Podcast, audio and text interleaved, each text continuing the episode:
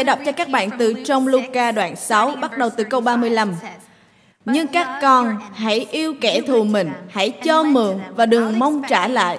Như vậy, phần thưởng của các con sẽ lớn và các con sẽ là con của đấng chí cao vì ngài lấy lòng nhân từ đối đãi người vô ơn và kẻ độc ác hãy thương xót như cha các con hay thương xót Đừng đoán xét ai thì các con sẽ không bị đoán xét. Đừng lên án ai thì các con sẽ không bị lên án. Hãy tha thứ thì các con sẽ được tha thứ. Hãy cho thì nó sẽ được cho các con. Người ta sẽ lấy đấu lớn đông đầy nhận xuống lắc cho đến khi đầy tràn rồi đổ vào vạt áo các con. Vì các con lường cho người ta mực nào thì con sẽ nhận lại được mực ấy. Chúa ơi, con cầu nguyện rằng Ngài sẽ làm những gì Ngài muốn làm trong mỗi tuần. Xin hãy đến và phán với lòng của chúng con để chúng con sống trên đất này và được thay đổi trong danh Chúa Giêsu. Amen.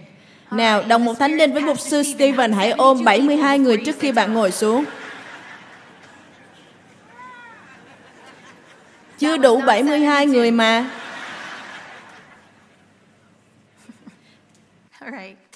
Nào, hôm nay tôi muốn nói về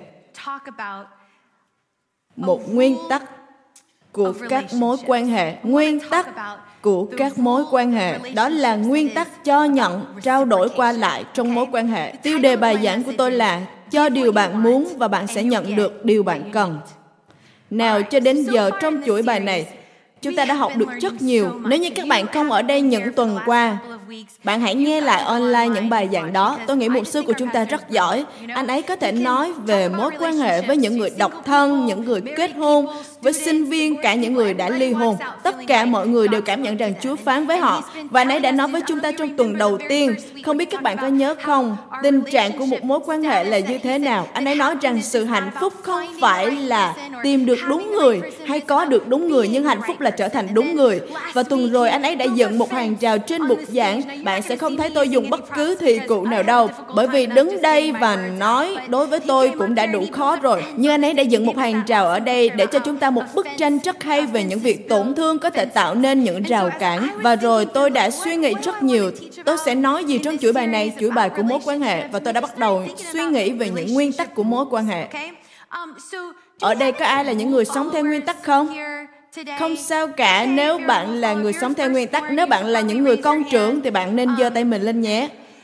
Mục sư Stephen là một người sống theo nguyên tắc. Tôi sẽ dành một chút thời gian để nói về chồng của tôi. Bởi vì tuần trước anh ấy đã nói về chuyện lái xe của tôi. Và lúc ấy, bạn tôi ngồi kề tôi, cô ấy đã dựa vào tôi và nói, cậu cũng nên cầm micro đi. Và tôi trả lời, ồ, tuần tới mình sẽ cầm micro thôi. Mục sư Stephen là một người sống theo nguyên tắc. Có thể bạn rất ngạc nhiên, trước hết anh ấy là con cả trong nhà. Nhưng ở phương diện một mục sư, bạn có thể nghĩ, ô, tôi không chắc vì khi đến hội thánh, mục sư là một người không e sợ để phá vỡ những luật lệ truyền thống để chạm đến nhiều người. Nhưng mà bạn cũng nên biết rằng trong đời sống cá nhân, anh ấy là một người sống rất nguyên tắc. Và điều này là một bằng chứng rất rõ ràng khi chúng tôi kiên ăn cùng với nhau, ok? Khi một người đàn ông kết ước để kiêng ăn, anh ấy không bao giờ đi lệch nguyên tắc cả. Kiểu như tất cả những thức ăn không theo nguyên tắc của việc kiêng ăn đều là chất độc và nếu nó chạm môi của anh ấy thì anh ấy sẽ chết. Tôi biết được điều này khoảng một năm rưỡi sau khi kết hôn. Khi chúng tôi nhận ra rằng chúng tôi sẽ phải kiêng ăn mì ống phô mai và sẽ không ăn chúng trong một thời gian. Và chúng tôi quyết định ăn kiêng theo chế độ sao biết. Vậy nên Steven đọc sách đó, còn tôi thì chỉ xem lướt qua mà thôi. Và chúng tôi kết ước đi theo chế độ ăn kiêng đó. Và tôi đã nhận ra anh ấy thực hiện chế độ đó vô cùng nghiêm túc. Có một đêm anh ấy giảng ở hội thánh và sau đó họ phục vụ gà nướng vào buổi tối. Tôi hứa với các bạn đây là sự thật. Người đàn ông ấy đã đem miếng gà nướng của mình vào phòng tắm và rửa sạch nước sốt trên miếng gà bởi vì nước sốt đó không có trong chế độ ăn kiêng còn tôi thì khác, tôi thì tranh thủ tìm lỗ hổng nào đó trong chế độ ăn kiêng sau Beef. Ví dụ như tôi có thể tự thuyết phục mình rằng bánh mì bắp cũng chỉ là một vài hạt lúa mì thôi, hay mì pasta rất ít đường và tinh bột. Tôi nghĩ là bạn sẽ đoán được ai đạt được kết quả tốt trong quá trình ăn kiêng rồi đấy. Nó đòi hỏi phải là một người theo nguyên tắc khi bạn ăn kiêng. Nhưng mà cũng có những trường hợp nó không tốt lắm, như khi bạn chơi những trò chơi thân thiện, board game. Trước hết tôi muốn nói rõ là tôi đã học được trong gia đình nhà Vertic không có chuyện trò chơi board game thân thiện gì hết. Ý tôi là anh ấy phải biết hết tất cả những luật chơi, thậm chí khi đó là một trò chơi đơn giản như xin lỗi, chúng tôi phải thiết lập hết tất cả những luật chơi trước hết và không được thêm một luật nào khi bạn đã chơi. Chúng tôi phải nói hết rõ những thẻ chơi, các con số trước khi bắt đầu trò chơi, bởi vì bạn không thể thêm một luật nào khi đang chơi. Trong gia đình tôi, nếu đang chơi giữa dần mà bạn cầm thẻ số 11 và nói rằng Ồ, tôi quên nói với bạn là con số 11 có thể chia thành hai cách, thì anh ấy sẽ thế này. Không, không có chuyện đó, chúng ta không hề nói luật đó khi bắt đầu chơi. Và tôi như gì thế? Chúng ta đang chơi trò xin lỗi còn gì? Tôi chỉ nói với các bạn rằng nhiều buổi chơi game của gia đình tôi dần trở thành những buổi tranh cãi gia đình. Và trong nhà của chúng tôi chỉ có được buổi xem phim gia đình là giống như gia đình hơn thôi. Dẫu bạn có là người theo nguyên tắc hay không, dẫu bạn có thích sống theo nguyên tắc trong cuộc đời mình hay không, thì những mối quan hệ có nguyên tắc của nó. Một vài nguyên tắc thì khá rõ ràng, nhưng một số lại không. Tôi sẽ chia sẻ với các bạn về một nguyên tắc hôm nay, ví dụ như khi các bạn nhắn tin. Đấy là một nguyên tắc trong các mối quan hệ. Khi chúng ta nhắn tin cho nào, nếu như tôi nhắn tin cho bạn ba bốn câu thì bạn không thể trả lời tôi chỉ với một ký tự hay dấu như thế này. Vài người trong chúng ta cần phải học nguyên tắc này nhé hay là khi hẹn hò có một nguyên tắc thế này bạn không thể hẹn hò với bạn trai cũ của bạn thân mình được Vài người trong các bạn đã từng phá nguyên tắc này trước đây, nhưng mà các bạn không nên làm thế. Bạn trai cũ của bạn thân là điều cấm kỵ. Hay ở trong hôn nhân, bạn có bao giờ nghe một nguyên tắc là không nên đi ngủ trong sự tức giận không? Nhưng có bao nhiêu người kết hôn và thấy rằng điều đó thật khó có thể xảy ra nào? Tôi muốn nói chi tiết hơn về nguyên tắc mà tôi đã đề cập lúc đầu bởi vì nó là một nguyên tắc thường khiến tôi bị thất vọng với những người trong cuộc đời tôi. Và đó là nguyên tắc về việc có qua có lại, trao đổi lẫn nhau. Nó chính là nguyên tắc cho và nhận. Nói một cách khác là tôi ban cho thì bạn đã nợ tôi. Kiểu như tôi nấu ăn thì bạn phải rửa chén. Hay tôi đã mời bạn tuần trước nên thứ sáu này tôi hy vọng bạn sẽ mời lại tôi đến nhà của bạn. Đó là một nguyên tắc khiến tôi rất bực bội và chán nản với mọi người. Và tôi rất yêu cách mà Chúa Giêsu thường phá đổ những con người giữ luật xung quanh Ngài. Bạn biết đấy, Ngài thường bắt đầu nói rằng, các ngươi đã nghe có lời chép rằng, và rồi Ngài nói, nhưng ta nói với các người. Mục sư Stephen nói về một trong những phân đoạn như vậy vào tuần trước khi Chúa Giêsu nói trong Matthew đoạn 5. Các con đã nghe lời phán dạy cho người xưa rằng chớ giết người, nhưng ta bảo các con ai giận anh em mình thì đáng bị tòa án xét xử. Và phân đoạn mà chúng ta đọc trong Luca đoạn 6 ở cái nhìn đầu tiên cảm giác như Chúa Giêsu đang bảo vệ cho nguyên tắc 50-50 này. Bạn thấy không? Cho thì nó sẽ được ban cho các con. Tôi cho thì các bạn cho, các bạn cho thì tôi cho. Nhưng vấn đề của nguyên tắc 50-50 này là nó không phải lúc nào cũng hiệu quả. Có rất nhiều lý do tại sao nó không hiệu quả, nhưng rất dễ để tôi nghĩ về hai điều. Thứ nhất là không phải ai cũng hiểu được thông điệp này. Tôi có thể có một nguyên tắc, nhưng nó có thể không phải là nguyên tắc của bạn. Ví dụ như trong nhà tôi, nếu tôi chờ để các con tôi thấy rằng cần phải đi đổ rác và để chúng nghĩ rằng lần trước mẹ là người bỏ rác rồi, thì lần này mình sẽ là người bỏ rác nếu như tôi cứ chờ như vậy thì nhà tôi sẽ trở thành một bãi rác mất. Chúng không bao giờ thấy điều đó, không bao giờ đồng ý với nguyên tắc đó cả. Và tôi cũng đã phải mất nhiều thời gian để tôi có được nguyên tắc đó. Bạn biết không, lúc tôi còn học đại học, tôi vẫn nhớ tôi và bạn cùng phòng thường chơi trò đùng đẩy nhau để đổ rác. Ý tôi là tôi rất xấu hổ để nói với các bạn rằng chúng tôi thường để cho thùng rác của mình rất kinh khủng. Lúc nào cũng cố đè nó xuống thêm một chút, cố bỏ thêm rác và rồi nó đầy đến nỗi không thể nào đè được nữa thì cô ấy dựng những hộp pizza lên trên thùng rác để tiếp tục bỏ rác vào. Và chúng tôi cứ đi lòng vòng quanh thùng rác nhiều ngày như thế để xem ai là người sẽ bỏ rác. Và tôi cũng nói với cô ấy là phòng chúng ta toàn mùi rác. Đôi khi không phải ai cũng như ai và lý do thứ hai mà nó không hiệu quả là bởi vì chúng ta đều cảm giác theo một kiểu. nếu như tôi cảm giác như tôi là người duy nhất ban cho và bạn cũng cảm giác như bạn là người duy nhất ban cho. Thì rõ ràng có điều gì đó đã rối ren ở đây. Và tôi nghĩ là bởi vì ma quỷ muốn chúng ta cứ chỉ trích nhau. Nó muốn chúng ta cứ so sánh chúng ta với những người phối ngẫu của mình. Hay là so sánh mình với những người khác nữa bởi vì nó biết rằng nếu chúng ta cứ nghĩ về chính mình trong bất kỳ mối quan hệ nào nó sẽ dẫn chúng ta đến những lỗ hổng chia rẽ với nhau. Nào, tôi mong muốn các bạn sẽ nghe tôi nói về sứ điệp này và hiểu rằng tôi không có ý nói rằng chúng ta nên để cho những người khác lợi dụng mình. Tôi không nói rằng bạn hãy tiếp tục ở lại trong một mối quan hệ mà bạn bị lạm dụng bởi vì Chúa Giêsu muốn bạn hãy ban cho người đó. Tôi cũng không nói rằng chúng ta nên có những đường biên với mọi người trong cuộc đời chúng ta.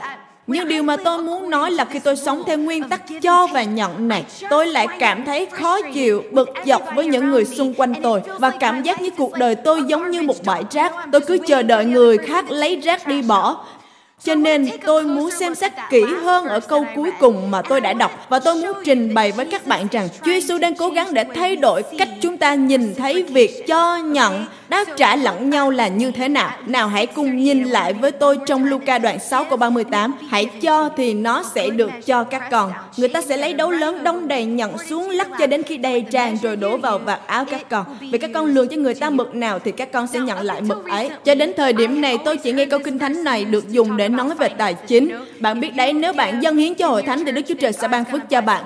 Nhưng nếu bạn để ý, khi chúng ta đọc cả phân đoạn, mọi thứ xung quanh câu này đang nói về mối quan hệ. Chúa Giêsu đang nói về tình yêu, Ngài đang nói về sự thương xót, sự đoán xác, sự tha thứ. Cho nên thực ra câu kinh thánh này, hãy cho thì nó sẽ được ban cho các con, chính là câu nói về mối quan hệ. Cho nên trong thời gian còn lại của hôm này, tôi muốn đưa ra ba từ mà tôi thấy trong câu này sẽ giúp đỡ cho các mối quan hệ của các bạn được thay đổi. Và đây là ba từ sẽ có ở trên màn hình. Hãy cho và nó sẽ được ban cho các con. Bây giờ tôi sẽ nói về từ đầu tiên. Hãy cho và nó sẽ được ban cho các con. Khi tôi nói về việc cho, ban cho, tôi đang nói về những điều trong mối quan hệ chứ không phải là vấn đề tài chính. Cho nên khi tôi nói từ ban cho, tôi muốn các bạn hãy nghĩ về sự phục vụ, tình yêu thương và những thứ ở trong tấm lòng của các bạn. Bởi vì trong các mối quan hệ luôn có những lúc chúng ta ước rằng người kia sẽ làm điều gì đó cho chúng ta. Chúng ta luôn nghĩ rằng, ồ, tôi muốn họ hãy bình tĩnh hơn, tôi muốn họ hãy triều mến hơn, tôi muốn họ hãy thường xuyên có mặt hơn. Tôi ước họ có thể cảm thông hơn. Tôi sẽ làm gì khi tôi cảm giác như vậy? Bởi vì chúng ta đều cảm giác như thế. Có một nơi mà chúng ta sẽ bắt đầu. Đó là hãy cho những gì chúng ta muốn. Chúa Giêsu nói hãy tha thứ, thì các con sẽ được tha thứ. Hãy thương xót, thì các con sẽ được thương xót. Hãy cho, thì nó sẽ được cho các con.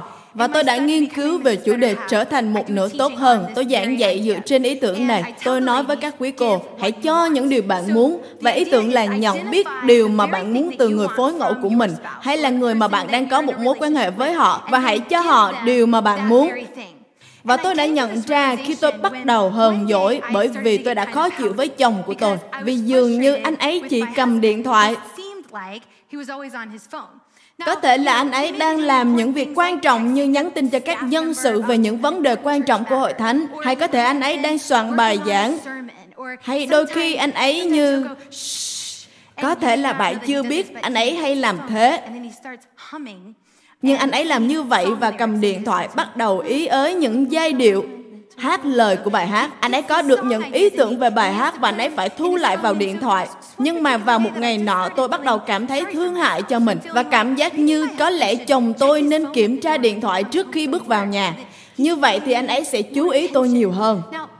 Không quan trọng việc anh ấy viết nhạc, soạn bài giảng và sẽ có hàng ngàn người nghe mỗi tuần. Những việc đó thật tuyệt, nhưng tôi là vợ của anh ấy và tôi muốn mình được chồng quan tâm nhiều hơn. Và tôi bắt đầu cảm giác hờn dỗi về những việc đó. Nhưng rồi Chúa thật sự đã thử nghiệm tôi. Bởi vì ngay sau đó một chút thôi, tôi đã nghe anh ấy kêu, holy holy.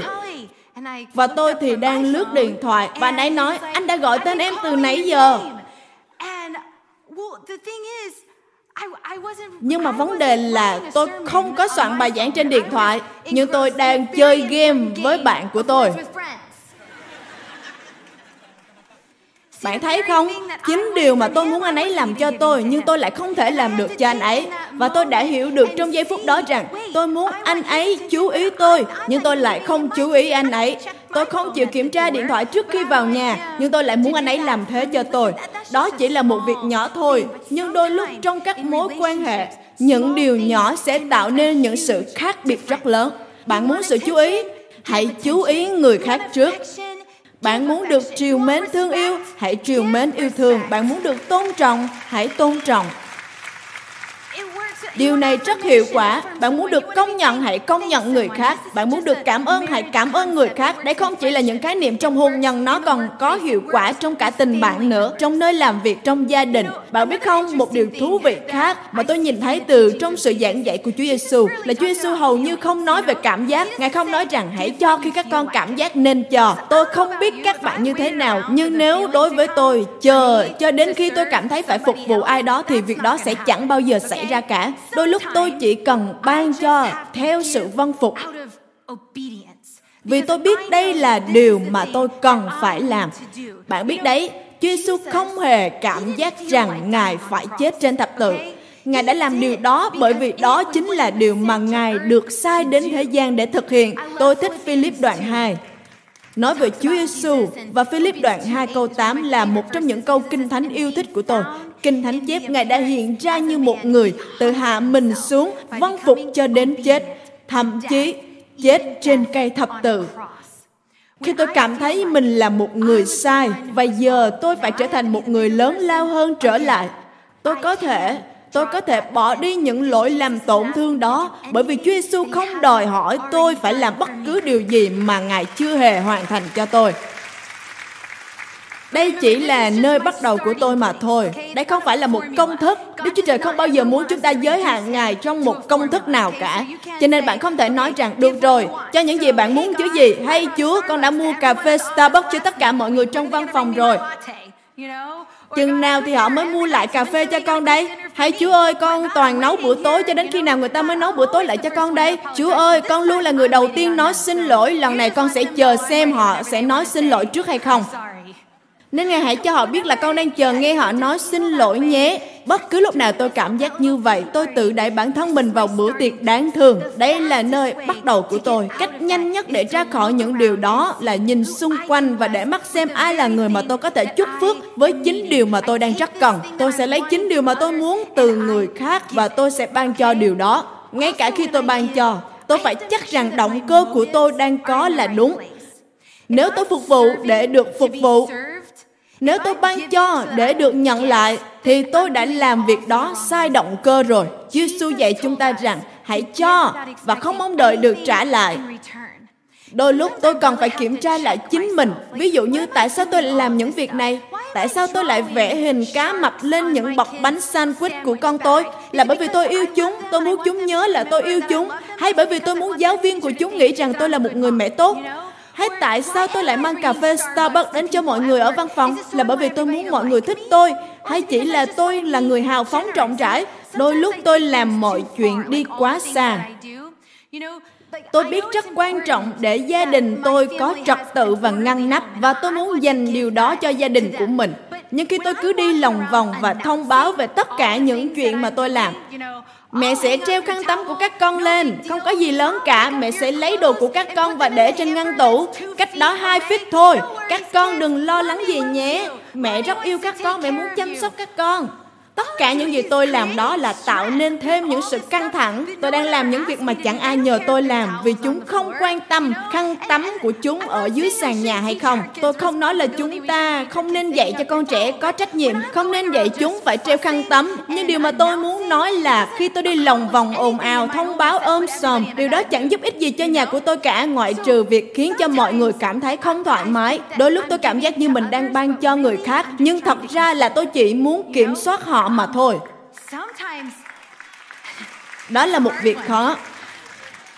Đôi lúc tôi phục vụ ban cho tôi không bao giờ nói không tôi sẽ làm việc chăm chỉ tiêu tốn năng lượng để mọi người biết rằng tôi bận biệu đến mức nào để họ chú ý đến tôi và nghĩ rằng, wow, cô ấy quả là một người tuyệt vời. Nếu như đó là những lý do mà tôi ban cho, thì tôi đã có một động cơ sai trật và đức chúa trời đánh giá rất cao động cơ của chúng ta. Có một tin tốt và một tin xấu về điều này. Tin xấu là chúa đánh giá động cơ và ngài sẽ thưởng cho chúng ta dựa theo động cơ của chúng ta. Nhưng tin tốt là chúa cũng đánh giá cao động cơ và ngài sẽ thưởng cho chúng ta theo động cơ. Cho nên, khi tôi có động cơ đúng, ngài sẽ thưởng cho tôi.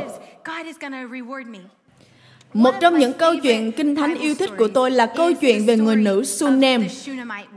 Ở trong các vua nhì đoạn 4, nếu bạn chưa hề nghe câu chuyện này, bạn hãy ghi lại địa chỉ các vua nhì đoạn 4 và về nhà đọc nó nhé. Như tôi sẽ kể cho các bạn, bà là một người phụ nữ giàu có. Kinh thánh gọi bà là người phụ nữ giàu có. Và câu chuyện kể với chúng ta rằng, bất cứ lúc nào nhà tiên tri Elise đến thị trấn của bà, bà sẽ mời ông lại dùng bữa trong nhà mình. Và một ngày nọ, bà nói với chồng của mình, này ông, đây là người của Đức Chúa Trời và ông ấy thường hay ghé lại đây. Chúng ta hãy xây cho người một căn phòng trên sân thượng để người có thể ở lại đây bất cứ lúc nào người muốn. Và rồi bà đã làm thế, Kinh Thánh còn chép bà làm mọi việc rất chi tiết. Bà đặt một cái giường, một cái bàn, một cái ghế và cả một cái đèn ở trong phòng. Và động cơ của bà thì vô cùng trong sáng. Bà đơn giản chỉ muốn chúc phước cho nhà tiên tri.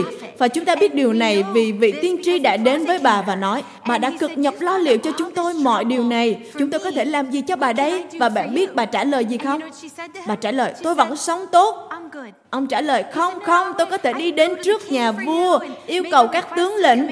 Bà trả lời, ồ, tôi vẫn sống bình thường giữa đồng bào tôi. Bà đã nhìn thấy nhu cầu và bà ban ra trong sự giàu có của mình. Đôi lúc chúng ta cũng ban cho chỉ vì vâng lời, chứ không thực sự muốn làm. Nhưng cũng có những lần chúng ta thấy nhu cầu và thích thú. Chúng ta muốn được ban cho một người nào đó. Cách nào cũng vậy. Khi động cơ của chúng ta đúng, thì chúng ta sẽ được thưởng. Và điều này đem tôi đến điều thứ hai cũng chính là chữ thứ hai chữ nó, hãy cho thì nó sẽ được ban cho các con nó sẽ được ban cho. Đức Chúa Trời là cha thiên thượng của chúng ta và Ngài nhìn thấy chúng ta, Ngài muốn ban thưởng cho chúng ta, Ngài hứa ban thưởng cho chúng ta. Nhưng nó ở đây là gì? Nó sẽ được ban cho các con. Khi tôi cho, khi tôi phục vụ, khi tôi yêu, khi tôi tha thứ thì điều nó sẽ được ban cho tôi là gì? Và đây là câu trả lời, chính là những điều bạn cần. Hãy cho những gì bạn muốn và bạn sẽ nhận được những gì bạn cần. Và vấn đề ở đây là Đức Chúa Trời biết chính xác điều bạn cần hôm nay là gì. Ngài biết bạn cần sự chấp nhận. Ngài biết bạn cần sự khích lệ. Ngài biết bạn cần phải cắt bỏ hết những tổn thương đó. Ngài biết bạn cần một phép lạ cho hôn nhân của mình.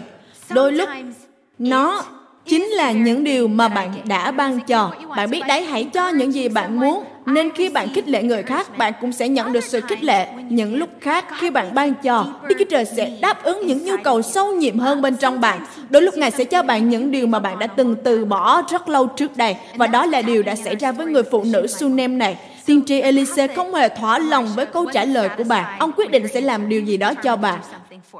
Và ông biết được từ một người khác rằng bà không có con. Và ông nói với bà rằng năm tới lúc này bà sẽ ẩm một đứa con trai. Bạn biết bà nói gì không? Không đâu. Thưa Chúa là người của Đức Chúa Trời. Xin đừng nói thế với tôi. Nếu đó không phải là thật, tôi nghĩ rằng có lẽ bà đã cầu nguyện nhiều năm để sinh một đứa con. Rồi quá lâu bà đã từ bỏ ao ước đó. Nhưng bạn thấy không? Chúa đã đem ao ước trong lòng bà sống động trở lại bởi vì sự ban cho của bà. Phần thưởng của bà chính là điều mà bà đã từ bỏ từ lâu trước đó. Đôi lúc nó chính là điều bạn đã ban cho. Đôi lúc nó chính là điều mà bạn đã từ bỏ. Đôi lúc Chúa sẽ ban cho bạn những điều mà bạn không hề biết là mình cần nó. Tôi rất thích tiểu sử học.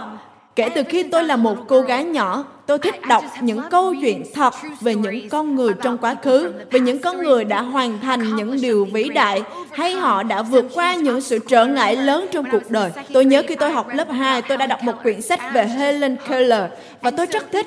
Cho đến bây giờ khi tôi nhìn thấy một tiểu sử với những câu chuyện mê hoặc, tôi lại thấy rất khó chịu, và tôi bắt đầu nói với mọi người về nhân vật mà tôi đang đọc.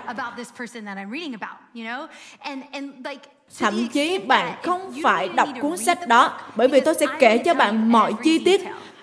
Vì tôi là một người bạn rất tốt như vậy đó. Và hôm nay tôi sẽ kể cho các bạn một câu chuyện. Một trong những câu chuyện mà tôi thích về một người phụ nữ trong lịch sử mà tôi rất thích đọc về bà là Corrie ten Boom. Có thể là bạn chưa nghe về bà, nhưng đừng lo lắng tôi sẽ kể với các bạn về bà. Corey là một người phụ nữ bình thường. Bà khoảng 50 tuổi, độc thân.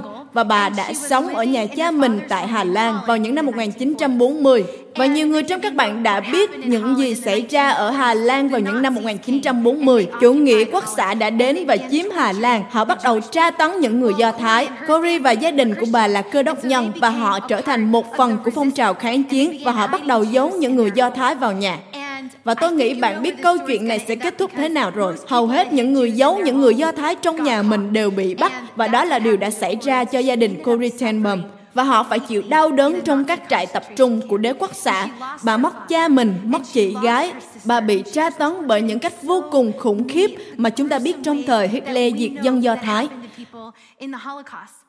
Và khi chiến tranh kết thúc, bà vẫn còn sống. Bà bắt đầu một chức vụ, đi vòng quanh thế giới và chia sẻ sứ điệp của Chúa về sự tha thứ. Và vào năm 1947, hai năm sau khi bà được tha khỏi trại tập trung, bà đang giảng tại một hội thánh ở châu Âu. Và sau khi bà giảng, bà gặp gỡ nhiều người khác nhau tại đó và có một người đàn ông tiếp cận bà. Và ngay lập tức bà nhận ra người đàn ông đó chính là một trong những người cai ngục, người đã tra tấn bà giả mang tại trại tập trung. Và ông ta đến với bà đưa tay ông ra và nói rằng, tôi chính là cai ngục tại trại tập trung mà bà đã nói. Tôi đã tìm thấy sự tha thứ của Chúa cho tội lỗi tôi. Nhưng tôi cũng muốn xin bà tha thứ cho tôi một cách cá nhân. Và bà nói rằng lúc đó bà như đông cứng. Bà miêu tả giây phút đó là điều khó nhất mà bà từng làm. Bà đứng trước người đàn ông đó và phải tự nói với bản thân rằng sự tha thứ là hành động của ý chí chứ không phải là cảm giác, không phải là cảm xúc. Bà đã cầu nguyện nhanh chóng lúc đó. Bà nói, chúa giêsu ơi, giúp con. Con có thể giơ tay ra. Con có thể làm được. Xin hãy cho con được một cảm giác.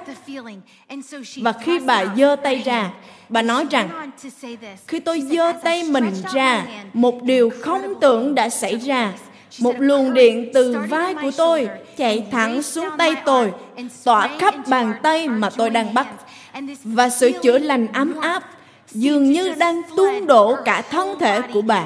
Và nước mắt bà bắt đầu chảy. Bà nói, tôi tha thứ cho anh người anh em. Một điều nữa bà nói đã đụng chạm tôi. Bà nói, trong giây phút đó, tôi chưa từng biết được tình yêu của Chúa sâu đậm và mãnh liệt như thế. Bạn thấy không? Bà cho đi sự tha thứ. Bà không cần sự tha thứ. Nhưng bà đã tha thứ để kinh nghiệm tình yêu của Chúa. Tôi rất thích cách một sư Stephen nói vài tuần trước.